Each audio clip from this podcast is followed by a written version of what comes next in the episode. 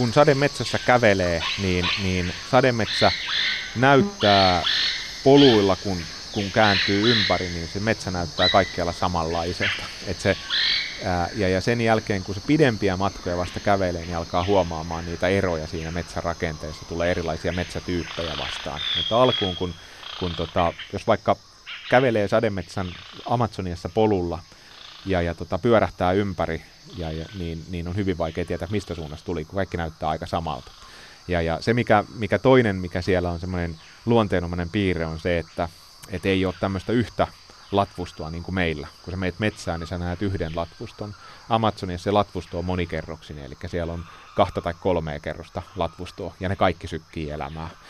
Ja sitten toki se, että, että kun, kun siellä kävelet, niin, niin se eläinlajien paljous, niin se, se alkaa pikkuhiljaa paljastua. Se on, se on hienoa se runsaus siinä, että, ja, ja lajien määrä, että, että se ei tule heti vastaan, vaan se joudut hiukan näkemään vaivaa siihen. Eli sademetsän Amazonian eläimet, niin ne on mestari piiloutujia myös.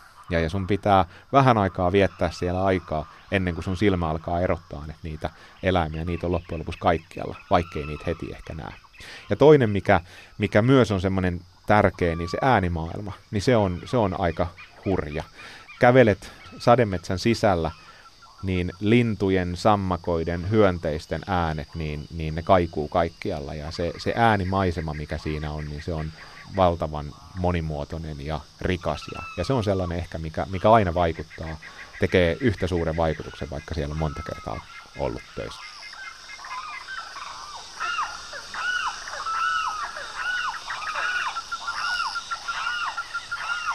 Amazonian lähelle on helppo päästä, mutta sen jälkeen kun lähdetään maastoon, niin sitten tilanne vaikeutuu hiukan. Eli siinä vaiheessa ei ole enää välttämättä teitä, mitä pitkin voidaan mennä, vaan yleensä lähdetään sitten suuresta kaupungista lähdetään jokia pitkin ja mennään veneellä, tehdään leiri ja sen, se leiri toimii tukikohtana sitten sen tutkimuskauden ajan ja sieltä sitten patikoidaan eri paikkoihin. Missä sä oot syvimmillään Amazonin sademetsässä käynyt? No mulla on päätutkimusalueena on Ikittosin kaupungin lähe, lähe, lähellä olevat sademetsäalueet. Eli se on, voisi sanoa, että hyvin syvällä Amazoniassa Ikittos on, on viimeisiä, viimeinen kaupunki, iso kaupunki, mihin tullaan vaikka laivoilla, päästään Atlantiltakin Amazonjokea pitkin. Sieltä Ikittosin kaupungista, sieltä ei lähde enää teitä muuta kuin läheiseen Nautan kaupunkiin, joka on noin sadan kilometrin päässä. Eli se on itse Ikittosin kaupunki, vaikka se on iso kaupunki, niin se on todella syvällä Länsi-Amazonian sademetsissä. Ja, ja sitten jos ajatellaan kaupunkien ulkopuolella, niin oikeastaan Länsi-Amazonian alueet siitä ää, Andien ja Ikittosin kaupungin väliset alueet, siis hyvin syvällä Amazonissa, niin ne on ollut mulla omaa leikkikenttää vuosien ajan, ja siellä oltu aika paljon ja, ja hyvinkin kaukana siitä lähimmästä isosta asutuksesta. Sä olet Turun yliopiston biodiversiteettiyksikön johtaja, professori Ilari Sääksijärvi, niin minkälaista tieteellisen työn tekeminen – suomalaiselle tutkijalle Amazonin sademetsässä siellä ihan puiden alla viidakossa on sitten käytännössä? No kyllä se siinä suomalainen tutkija voisi sanoa, että elää tavallaan unelmaa. Että jokaiselle suomalaiselle biologille sademetsät on, ne, ne kuuluu jollain tavalla haaveisiin. Se lajimäärä ja lajien runsaus, yksilöiden runsaus, niin se on niin sanonkuvaamatonta verrattuna vaikka näihin pohjoisiin metsiin. Vaikka nämäkin on hienoja metsiä, mitä meillä on täällä. Ne on monimuotoisia metsiä, mutta, mutta sitten kun mennään sademetsään, niin se, ne lajimäärät on niin moninkertaisia. Että et kyllä siinä jokaisella reissulla, vaikka siellä on tullut käytyä jo, jo tuolta 90-luvun lopulta lähtien aika, aika paljon, niin jokainen reissu on aina unelmaa ja siinä pääsee, pääsee näkemään sellaista, mitä, mitä on pikkupoikana halunnut ja mitä on ajatellut, mitä tutkimusmatkailu, tutkimusretkeily on, niin joka päivä pystyy elämään sitä. Ja se, se uusien asioiden määrä, niin se on aina suuri, vaikka siellä on monia kertoja käynyt. Et se jaksaa aina, aina yllättää. Et kyllä suomalainen, voisi sanoa, että suomalainen biologi on Amazoniassa on tavallaan vähän niin kuin karkkikaupassa, että et kaikkea on ympärillä mielenkiintoista, on vähän liikaa. Ja, ja tota, sieltä sitten pitää valita, valita se, että mihin, mihin keskittyy. Minkälaista siellä viidakossa sitten on? Viidakossa se päivätyö, niin voisi sanoa, että se on hyvin paljon ehkä samanlaista, mitä se olisi biologin työ suomalaisessa metsässä. Et toki siinä on eroavaisuutena on se, että, että on kuuma koko ajan. Kuumuus on, on, on, on sellainen, mikä on suomalaiselle suomalaiseen alkuun, kun menee, niin, niin voisi sanoa, että viikko kaksi menee ennen kuin tottuu siihen kuumuuteen. Eli, eli hikoilee huomattavan paljon koko ajan. Ilma on tosi kosteeta ja se on semmoinen ehkä, ehkä huomattavin ero siinä. Mutta sitten se päivätyö, etitään aineistoa, tehdään kenttätutkimusta, niin, niin kyllä se on, voisi verrata sitä, että se on aika paljon samanlaista kuin, kuin täällä vaikka suomalaisessa metsässä tehtävä työ.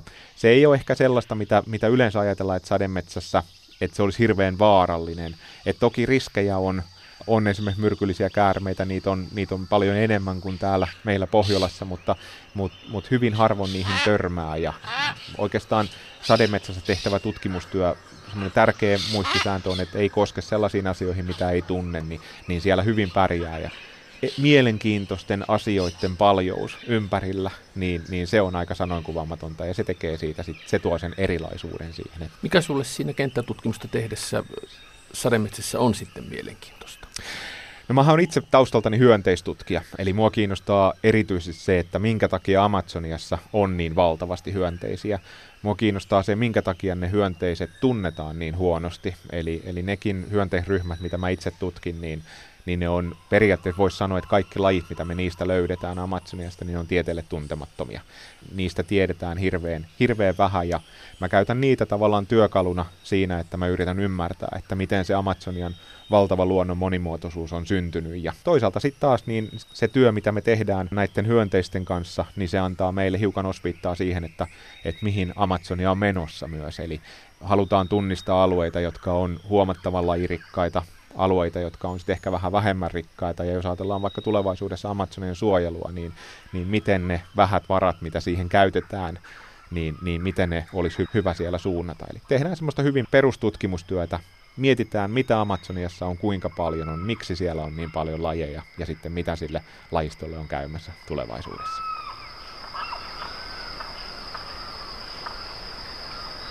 Minkälaisia lajeja, isoja ja pieniä, sä olet sitten Amazonian sademetsissä törmännyt?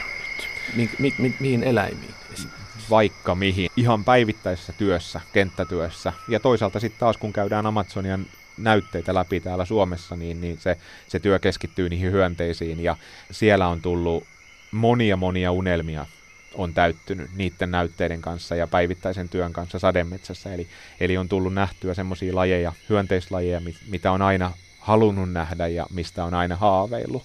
Mutta sitten toki sen, sen rinnalla, että, että on, on hyönteis, hyönteistutkija, niin retkillä tulee törmättyä myös moniin muihin mielenkiintoisiin eliöryhmiin. Ja ehkä kaikista mielenkiintoisimpia kokemuksia itselle on ollut aina öiset tutkimusretket, eli, eli ne, että kun lähdetään leiristä otsalamppujen kanssa ja lähdetään, lähdetään lähimaastoon ja, ja etsimään, silloin liikkuu, yöaikaa liikkuu hyvin suuri osa lajeista ja, ja, ja siellä pääsee näkemään silloin todella mielenkiintoisia lajeja aina isoista valtavista tapiireista isoihin kaimaaneihin. Ja, ja, ja hyönteismaailmassa niin, niin tosiaan ne, ne varmaan ne unelmat, mitä on halunnut täyttää ja mitä on halunnut nähdä, on esimerkiksi valtavan suuret päiväperhoset, jotka on, puhutaan taivaan siniperhosista, eli morfoperhosista, niin, niin niiden näkeminen luonnossa on käsittämättömän hienoa. Se on aina hienoa. Et niihin pikkupoikana, kun tuli luettua paljon luontokirjoja, tuli nähtyä, että, että siellä on valtavia päiväperhosia, jotka on aivan taivaan sinen värisiä ja kun lentäviä jalokiviä, niin, niin ne näyttää kirjan sivulla hienolta, ne näyttää luontoelokuvissa hienolta. Mutta sitten kun sä ensimmäistä kertaa näet ne siellä metsässä, kun sä kuljet, niin ne on moninkertaisesti hienoja sen jälkeen. Mitkä on sulle itsellesi tieteellisessä työssä Amazonian liittyen tärkeimmät tulokset?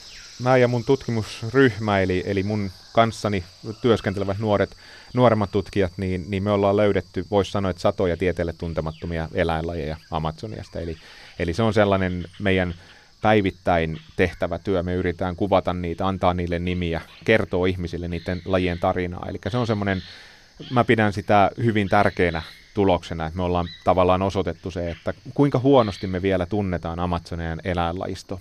Me ollaan ehditty niistä sadoista eläinlajeista vasta tuommoinen 150 suurin piirtein nimeämään ja kuvaamaan, eli se työ ottaa aikaa, mutta meillä on, meillä on valtavan isot aineistot odottamassa sitä kuvaustyötä.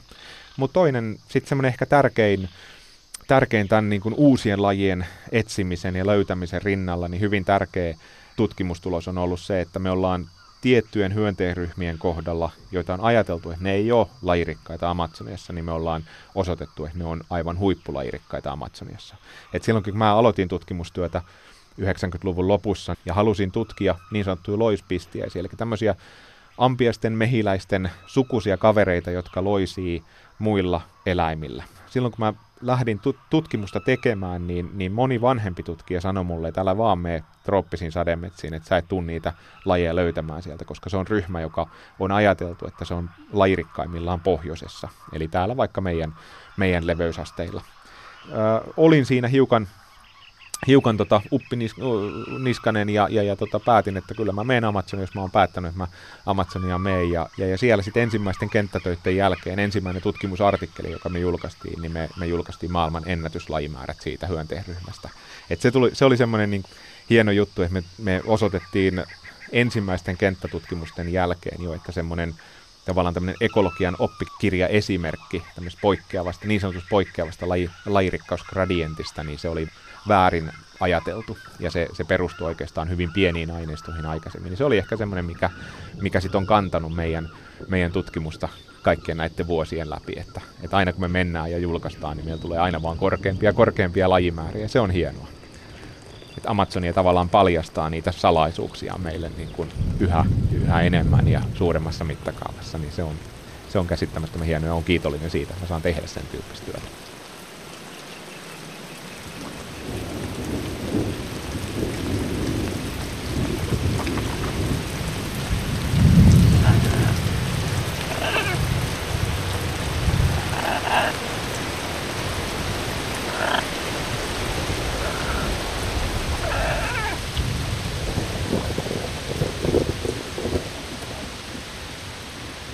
Mutta sitten mulla on ollut iso onni myös siinä, että, että aika usein näillä tutkimusretkillä niin on, on mukana myös muiden eläinryhmien asiantuntijoita. Eli, eli mulla on ollut onni esimerkiksi 90-luvun lopussa, niin on ollut, ollut mahdollisuus nähdä vielä tieteelle kuvaamaton lintulaji, joka vasta sitten vähän se meidän tutkimusretken jälkeen niin kuvattiin tieteelle ja nimettiin meillä oli silloin oli paikallinen lintutieteilijä mukana ja hän oli just sen lajin löytänyt. Ja tämmöisiä niin kuin isoja onnenpotkuja on tapahtunut. Mun maasto-oppi-isäni, edesmennyt suomalainen Pekka Soini, niin hän oli matelia ja sammakkoeläintutkija. Niin hänen kanssaan, kun vietettiin hyvin paljon aikaa maastossa tutkimusretkillä, niin pääsi näkemään hyvin paljon esimerkiksi käärmeitä, mitä Pekka todella taitavasti aina pyydysti sieltä ja esitteli niitä suurella innolla sitten. Ja on tullut nähtyä, mä oon liikkunut sammakkoeläintutkijoiden kanssa ja on, on päässyt tutustumaan myös sellaisiin eläinryhmiin hyvin läheltä, mitä sit itse ei, ei välttämättä ihan päivittäistutkimuksessaan kuitenkaan käytä. Entäs sitten tavalliselle Matti Meikäläiselle, minkälaisia eläimiä Amazonian sademetsässä on mahdollisuus nähdä, jos siellä liikkuu kanootilla tai kävellä? Eläinlajien paljous, mikä siellä tulee vastaan, niin se on aika, aika sykähdyttävää. Eli siinä kun lähdetään vaikka jokia pitkin isosta kaupungista, niin, niin on mahdollisuus nähdä aika paljon lintuja esimerkiksi niillä alueilla. Lähestulkoon kaikki on sellaisia, mitä, mitä ei välttämättä ole, ole aikaisemmin nähnyt. Toki siellä on esimerkiksi kalasääski, muuttohaukka on sellaisia, mitä meillä on Suomessakin, ja ne on, näkyy myös Amazoniassa aika usein näitä lajeja, mutta, mutta sitten suuri osa niistä on, on, lajeja, on lajeja, joita meillä ei täällä, täällä Euroopassa ole. On jokikilpikonnia mahdollista nähdä, ja sitten toivoo aina sitä, että että kun ihmiset ekaa kertaa menee Amazoniaan, niin, niin heille järjestyisi myös mahdollisuus nähdä se öinen Amazonia, koska silloin liikkuu moni, moni eläinlaji, mikä sitten päivällä on piilossa ja hiljaa, niin, niin yöllä pääsee näkemään sitten vaikka niitä kaimaaneita ja ne on aina sykähdyttäviä tietysti tämmöisille pohjoisille, pohjoisille ihmisille, että, että niin, kuin, niin kuin ollaan, eli, eli, eli ne sykähdyttää aina, kun niitä, niitä maastossa näkee. Professori Ilari Sääksjärvi, mikä on sun kiehtovin tai vaikuttavin luontokokemus, joka liittyy Amazonian sademetsään, kun sä oot siellä töitäkin tehnyt? Siis se saattaa kuulostaa vähän tylsältä, mutta, mutta se kun ensimmäistä kertaa pääsi maastoon. Eli sitä edelsi jo kuitenkin aika pitkät valmistelut ja ensimmäistä tutkimusretkeä ja, ja tuli vietettyä aika paljon aikaa Limassa Perun pääkaupungissa, hoidettua kaikkia lupa-asioita ja tutkimuslupa-asioita ynnä muita. Ja sitten kun ihan ensimmäistä kertaa sai tavallaan päästää irti sen, sen tutkimusretkeilijä pikkupojan, ja, ja pääsi ensimmäistä kertaa heiluttaan haavia, pystytään hyönteispyydyksiä, niin, niin kyllä se on se niin kuin valtavan sykähdyttävä tilanne oli ja tota, sitä eli aika huumassa aika monta päivää sen jälkeen, kun maastoon oli päässyt. Ja toisaalta sitten taas niin ehkä tämmöinen todella sykähdyttävä on ollut myös se, että kun on, on ensimmäisen, ensimmäisen semmoisen lajin löysi, minkä, minkä tiesi, että sitä ei ole kukaan muu nähnyt aikaisemmin, sitä ei kukaan muu tieteelle kuvannut aikaisemmin tai nimennyt aikaisemmin, niin, niin kyllä se on, se oli nuorelle tutkijalle silloin, niin se oli, se oli sykähdyttävää. Että kyllä ensimmäinen tieteelle uusi laji, eläinlaji, niin, niin mä luulen, että se on kaikille biologeille semmoinen tavallaan unelma. Sitten sen jälkeen, kun niitä, on, niitä ollaan löydetty niin paljon ja, ja, ja on löytänyt ja opiskelijoiden kanssa paljon uusia lajeja, niin siitäkin on mennyt tavallaan karissu hiukan se hohto, valitettavasti, vaikka se aina on hienoa, mutta sitä ei osaa ehkä niin, niin paljon enää arvostaa, mitä sitä aikaisemmin osasi.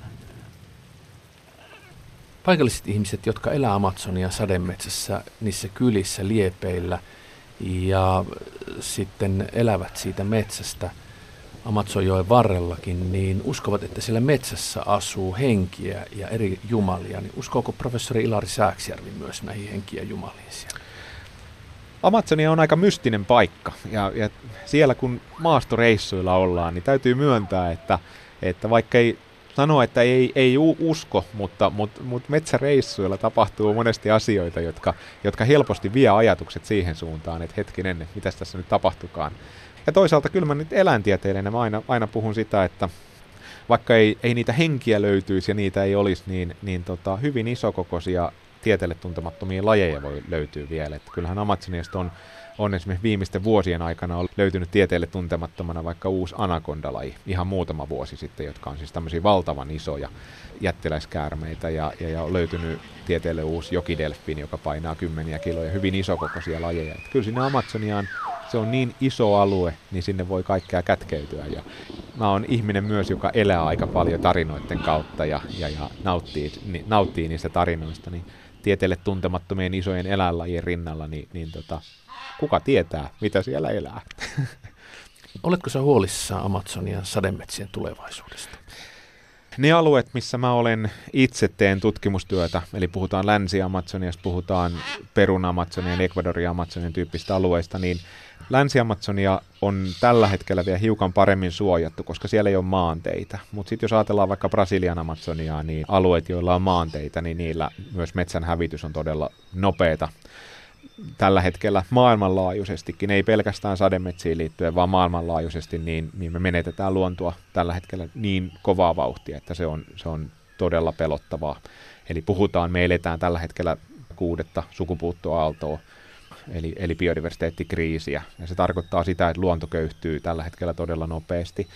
Pitkään ajateltiin sitä, että nämä sukupuutot vois keskittyä enemmän ehkä ja, ja lajien kantojen köyhtymiset voisi keskittyä enemmän ehkä näille pohjoisille alueille, mutta, mutta nyt te, tänä syksynäkin on tullut uusia tutkimustuloksia siitä, että, että esimerkiksi sademetsien hyönteiskannat on myös mahdollisesti romahtamassa hyvin nopeasti.